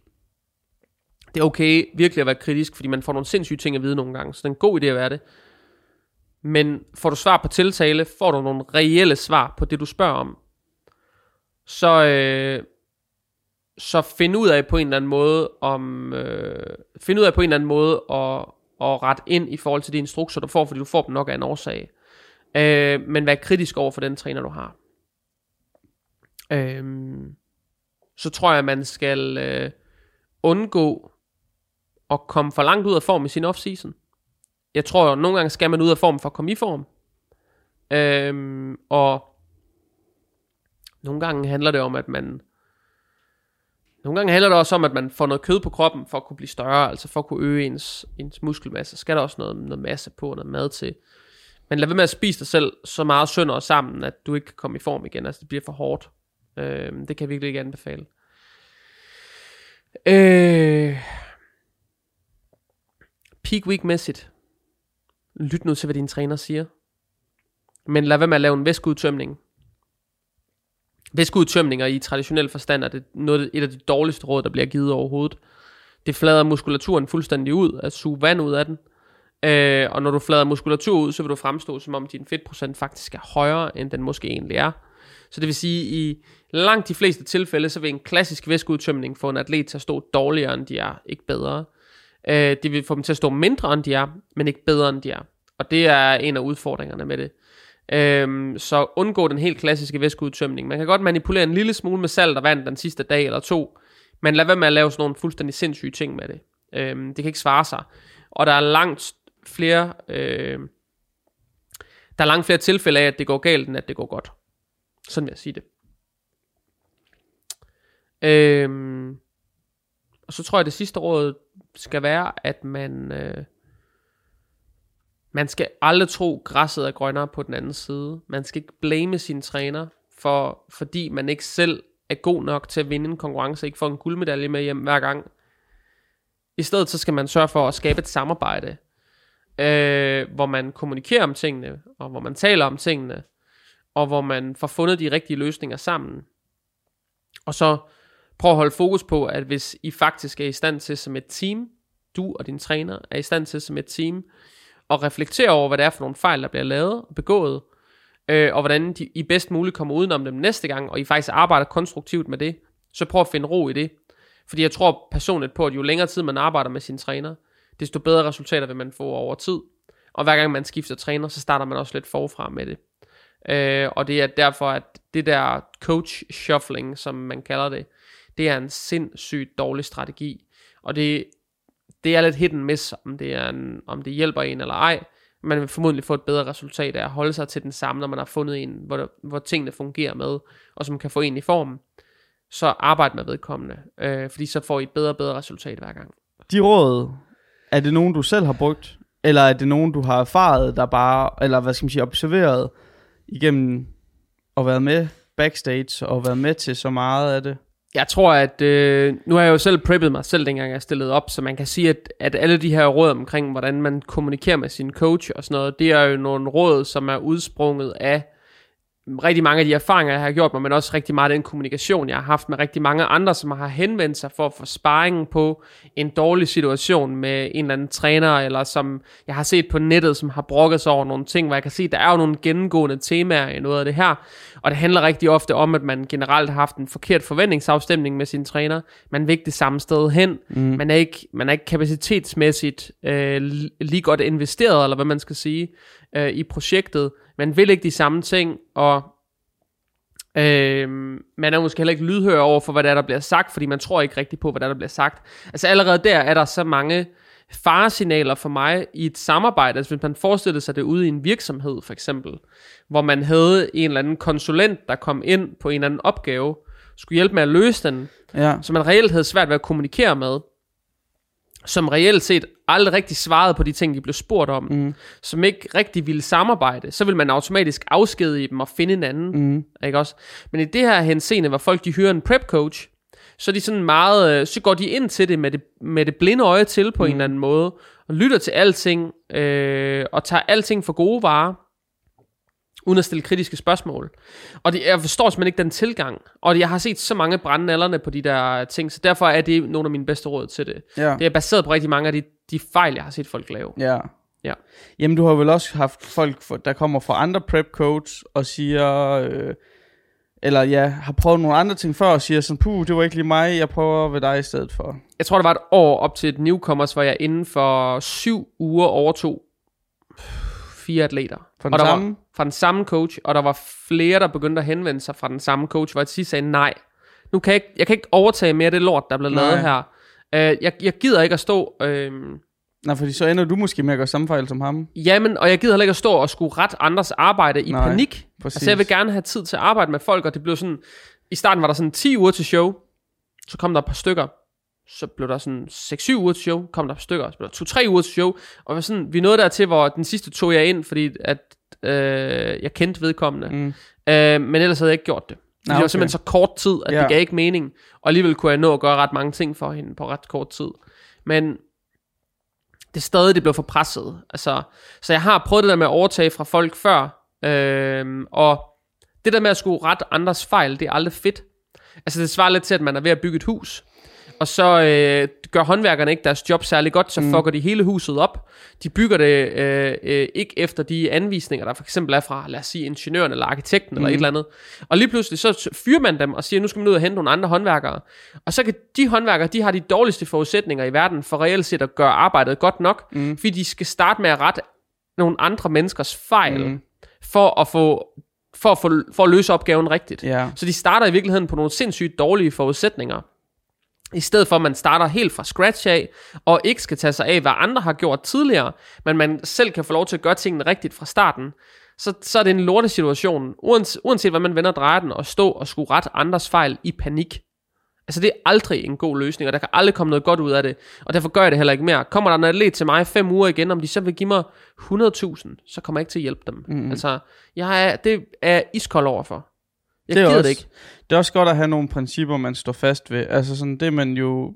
Det er godt at høre, at du ikke bare...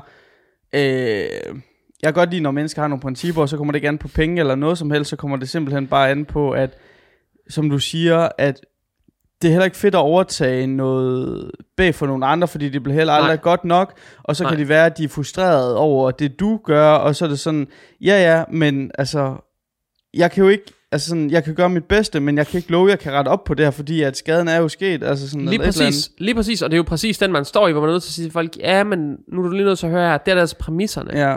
Og selvom man giver dem præmisserne, selvom de får en god oplevelse, og de faktisk er glade for, at de nåede at få den mm. hjælp, og de er måske glade for, at de opsøgte hjælpen, det er jo, jeg har jo mødt rigtig meget anerkendelse ja. for at gøre det, øh, hvor de virkelig har sagt tak, og tak, for, tak fordi det har gjort for mig, og alle de der ting.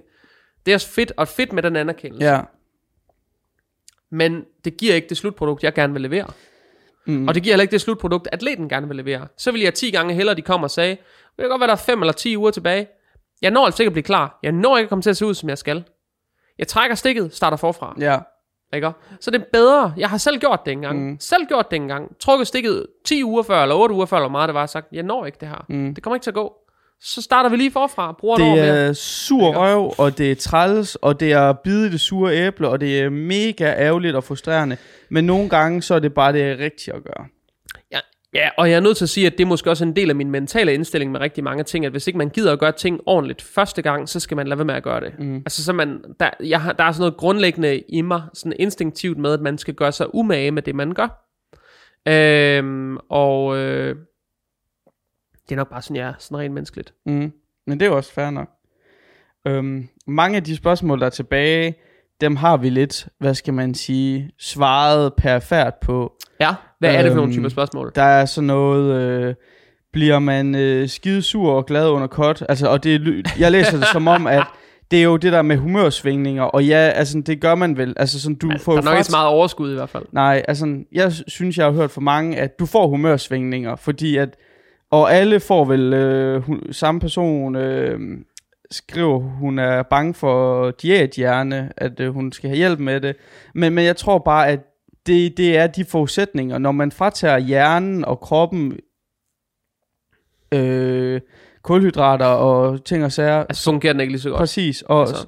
Så alle får det jo. Øh, det er jo det samme. Jeg ved ikke, jeg har hørt, øh, og nu det der med graviditetshjernen, altså der sker jo bare nogle ting med nogle hormoner, når man... Øh, det vil jeg ikke råde mig ud i. Nej, men, nej, men, øh, men jeg ved i hvert fald det her med diæthjernen, ja. at ens korttidshukommelse, den, den lider noget under det. Øh, man får svært ved at huske, man har brug for at have alting enormt struktureret og enormt organiseret for at få mm. ting til at lykkes i sin dagligdag.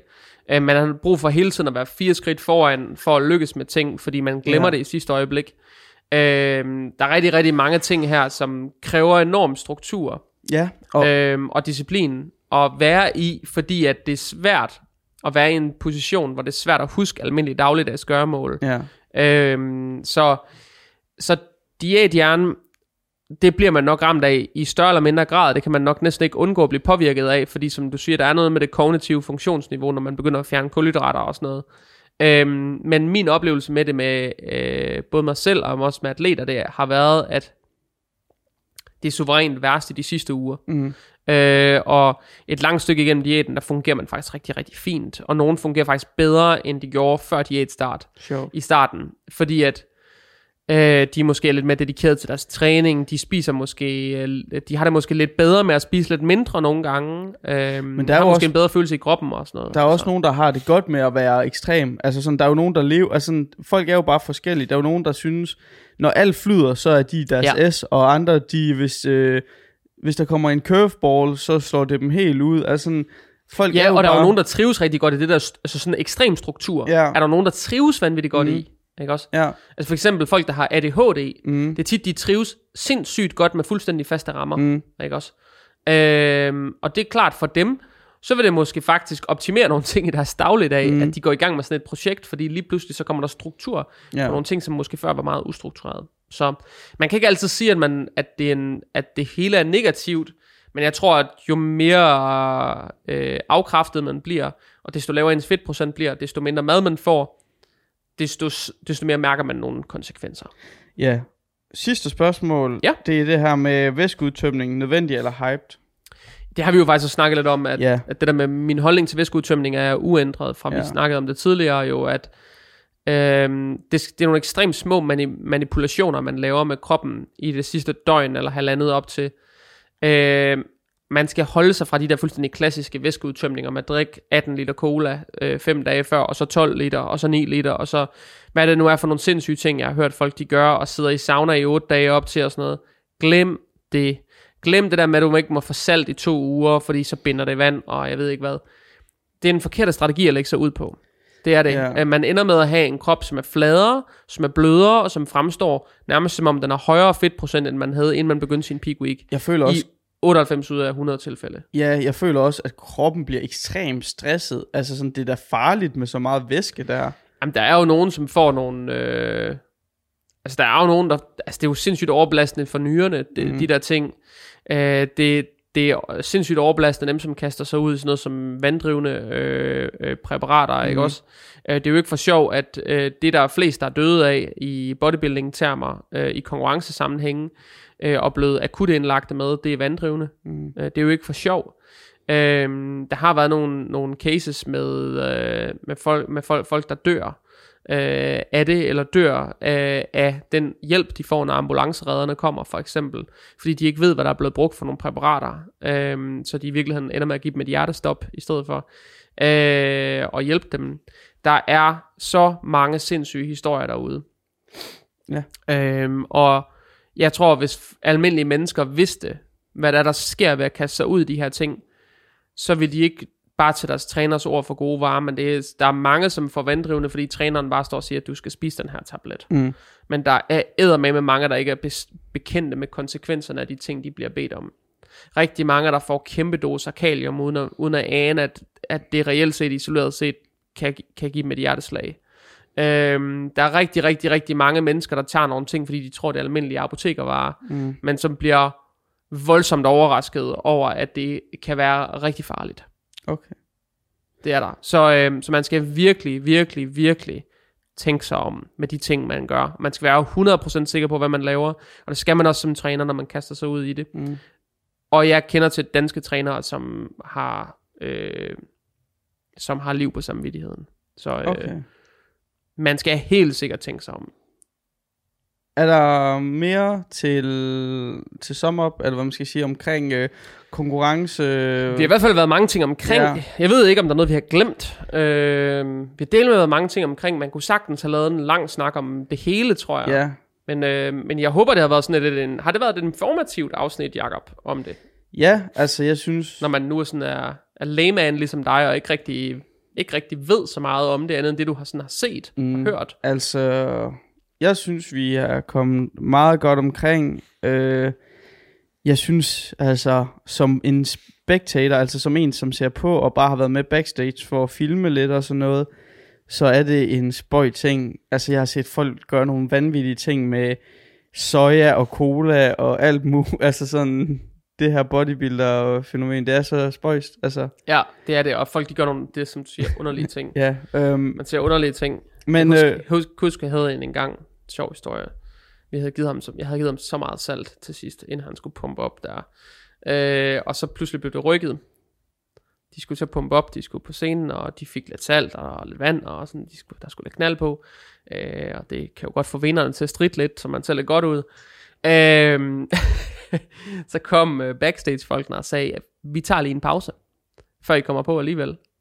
Så var det sådan, okay, Nå, men så, øh, så ligger jeg ned og hvil jer.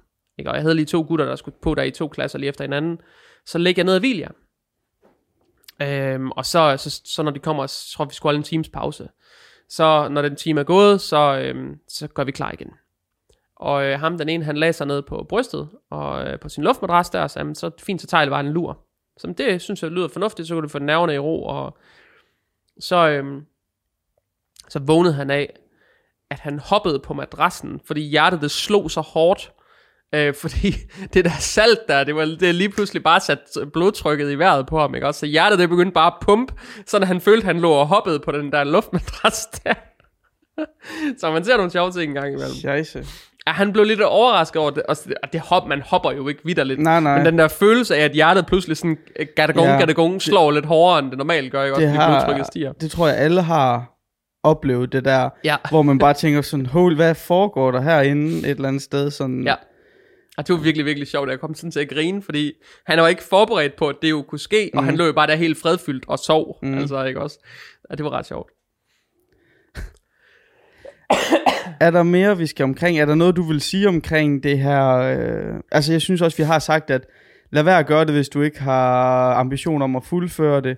Lad være gøre det, hvis ikke du har ambition om at vinde. Ja, præcis. Um... Det, det vil være mit instinkt omkring det. Man skal ikke gå ind i en konkurrencesammenhæng med noget som helst hvis ikke man har ambitionsniveau om at vinde. Det kan godt være, at man ikke vinder, ja, ja. men i det mindste, så kan man have et ambitionsniveau om, at man, ja. man, man skal stå distancen, man skal gøre, hvad der skal til for at vinde, i princippet. Ja. Var det, er det... I hvert fald, det er i hvert fald min egen, altså sådan har jeg det selv, mm. altså, det er bare min personlige holdning. Ja. Øhm, og jeg ved godt, der er nogen, der vil sige, ah, men når du er så hård i kanten, og når du siger sådan, og alle kan jo ikke vinde og sådan. Men det er ikke det, jeg mener. Nej. Det er faktisk vidt at lægge det. Det, jeg mener, er bare, at jeg tror, det er vigtigt for ens, for ens selv, at ja. man ikke sætter sig selv op til igennem hele processen, når man skal lave sin timevis af mm. cardio, når man spiser meget let mad, når man presser sig selv langt ud, så tror jeg, det er rigtig, rigtig vigtigt, at man, man, man, kan, øh, man kan give en grund, altså man kan begrunde det mm. over for sig selv. Hvorfor er det, jeg går de her ting igennem? Mm. Og der skal det være for at vinde. Mm. Ikke?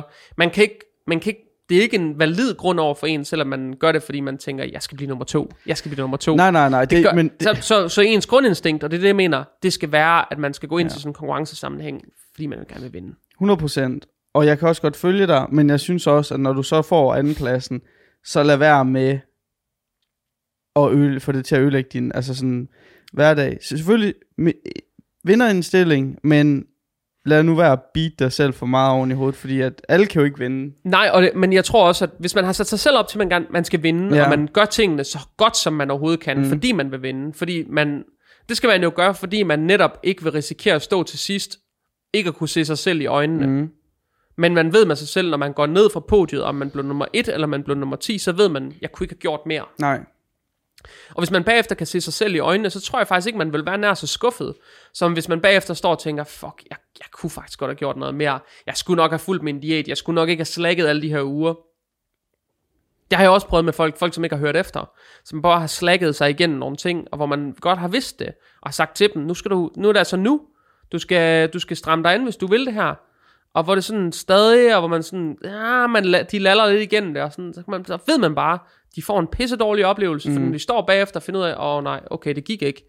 Jeg skulle nok have taget mig sammen. Så får de det endnu værre, ja. ikke kun fordi de ikke placerede, som de gerne ville, men de får det endnu værre, fordi de vidste, jeg kunne godt have gjort mere. Mm. Ikke også? Så det er det, jeg mener med det. Det er, hvis man vil gøre det her, hvis man virkelig vil det, og det er det, man vil, og man ikke vil noget andet, så skal man virkelig være indstillet til, at det er all in, eller også så vel en anden, noget andet sport. Mm. Masser af andre sportsgrene, løb en maraton, prøv en eller anden øh, noget andet. Lad være med det. Mm. Var det det afslut nu? Det tror jeg. Øh, og så tror jeg egentlig bare øh, til alle jer, som lytter og øh, er glade for podcasten, så håber jeg, at I vil hoppe ind på min, øh, eller ind på jeres foretrukne podcast-app og trykke abonner, øh, fordi det hjælper mig til at få en bedre placering på de der forskellige ranglister, hitlister, øh, forslagslister til andre potentielle podcast-lyttere, som kunne være interesseret i nøjagtigt det her emne. Øh, så ind og tryk abonner, øh, også selvom du ikke nødvendigvis lytter til hvert afsnit, øh, så får du om ikke andet en notifikation, når der kommer et nyt. Og øh, Ellers så vil jeg bare sige tusind, tusind tak, fordi jeg lyttede med, og hvis du lytter via iTunes podcast-appen, så gør mig en tjeneste og hop ind og giv podcasten en god anmeldelse og fem stjerner, så øh, vi holder den flotte ranking, den efterhånden har. Øhm, og så vil jeg egentlig ikke sige ret meget mere, end at vi lyttes ved igen næste gang. Ha' det rigtig godt, venner. Hej med jer. Hej.